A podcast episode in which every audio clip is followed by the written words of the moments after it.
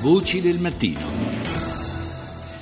E adesso parliamo del giorno della memoria dedicato alle vittime del terrorismo. trentotto anni fa il delitto di Aldo Moro, e ne parliamo stamani con l'onorevole Giuseppe Fioroni, che è presidente della commissione bicamerale d'inchiesta sul rapimento e sulla morte di Aldo Moro. Buongiorno Fioroni. Buongiorno a voi.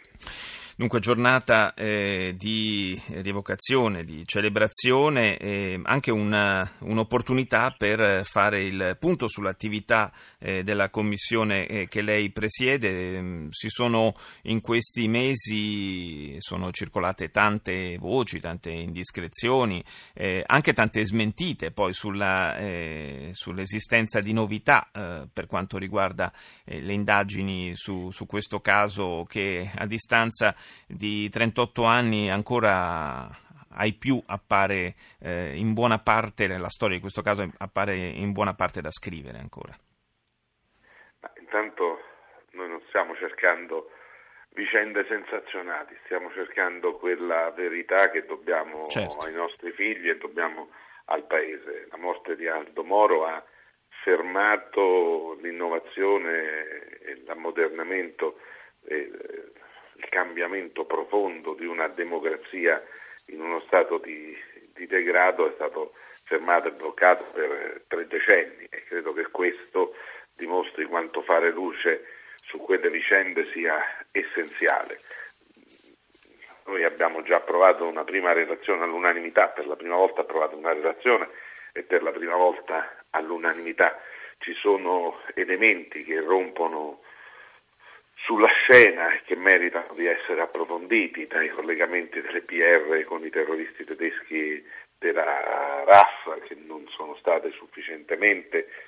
o appena appena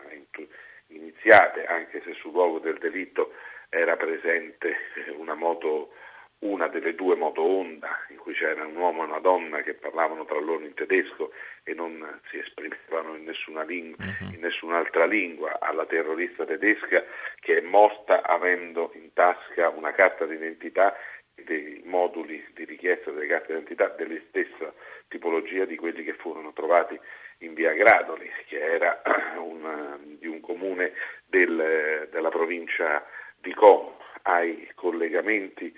o ai supporti logistici con l'andrangheta che irrompe sulla scena del, del delitto dalle parole di Benito Gazzora, a cui viene suggerito di andare a cercare il primo rollino, che abbiamo noi faticosamente ricostruito. I rollini di cui si parla, fotografici, i rollini fotografici sono due e non uno, uno consegnato dalla moglie giornalista di, che ha il, il proprio marito, che arriva sulla scena all'inizio, intorno alle ore nove, tra le otto e cinquantacinque e le nove, e che lo consegna direttamente al magistrato. Il magistrato poi dimentica di, di averlo avuto, ricorda soltanto un rollino. C'è una, ci sono articoli di un giornalista dell'Unità che parla di gigantografia. Abbiamo acquisito tutte le foto dalle redazioni dei giornali e quelle presenti all'interno dell'omicidio Pecorelli, e ci sono immagini che R I S stanno valutando perché possono uh, avere a che, a che fare con un soggetto di primo piano dell'andrangheta, dell'andrangheta calabrese. Tra l'altro Morabito, un pentito che ha fatto arrestare sessanta settanta eh, ndranghetisti nell'operazione Nord-Sud negli anni novanta, ne parla, sì. Parla anche di un mitra utilizzato, di un'arma, quella mancante, ritornata in Calabria, sulla quale lentamente abbiamo ripreso ad approfondire, e anche la magistratura calabrese si sta muovendo in questo, in questo senso. Una serie di elementi e di intrecci davvero difficile, poi soprattutto a distanza di così tanti anni, da ricostruire, nella quale si inserisce anche la, quella vicenda della, dell'avvertimento, possiamo dire, arrivato da Beirut, dal Libano.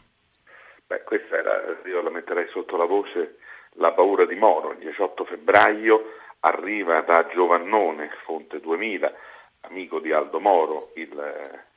caprogramma che dice: la mia fonte avverte che ci potrebbe essere fatto da terroristi eh, europei, quindi italiani con quelli europei, un attentato fatto in,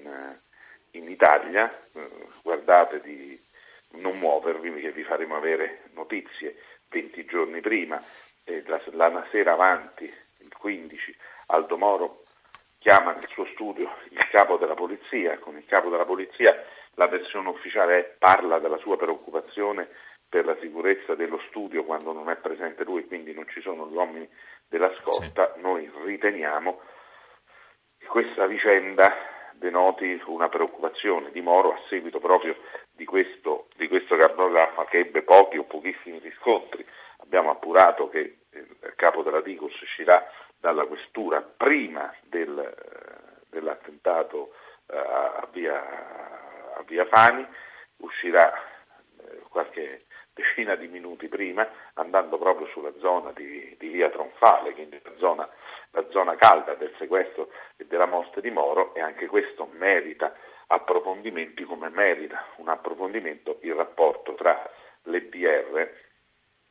i palestinesi e i palestinesi e lo Stato, e lo Stato italiano. E poi sullo sfondo c'è sempre l'indagine che ha riattivato anche la Procura Generale presso il Tribunale di Roma che riguarda il bar Olivetti, eh, il cui gestore e proprietario era uno dei confidenti dei servizi legato al mondo delle versioni nera, rapporti con il clan di Stefano in Calabria, rapporti con la mafia e rapporti con riciclatore di marchi provenienti da sequestri eh, tedeschi. Quindi abbiamo uno scenario che merita non solo approfondimenti, ma che sta delineando anche un quadro che non è che mette in discussione chi ha rapito e chi ha ucciso Moro, ma mo pone il quesito di tutti quelli che potevano sapere, certo, e non hanno oh, voluto sapere, e di quelli che potevano aiutare a liberarlo e non lo, non lo hanno fatto. Ed è solo è di, di scenario poi la presenza di un terrorismo che non è stato sconfitto, eradicato, ma forse è molto più appropriato dire è stato tombato, perché con la legge sui dissociati e sui pentiti giustamente il B R al declino e lo Stato che non poteva più consentirsi un tributo infinito di, di sangue ha accettato la verità raccontata, ma come spesso capita il memoriale Morucci ne è un esempio, è pieno di imprecisioni, di falle, di, di però insomma si è voluta un po' chiudere, si è voluto un po' girare pagina. Io ringrazio l'onorevole Giuseppe Fioroni, ora la linea va al G R uno condotto da Luana Cremasco, noi ci sentiamo domani.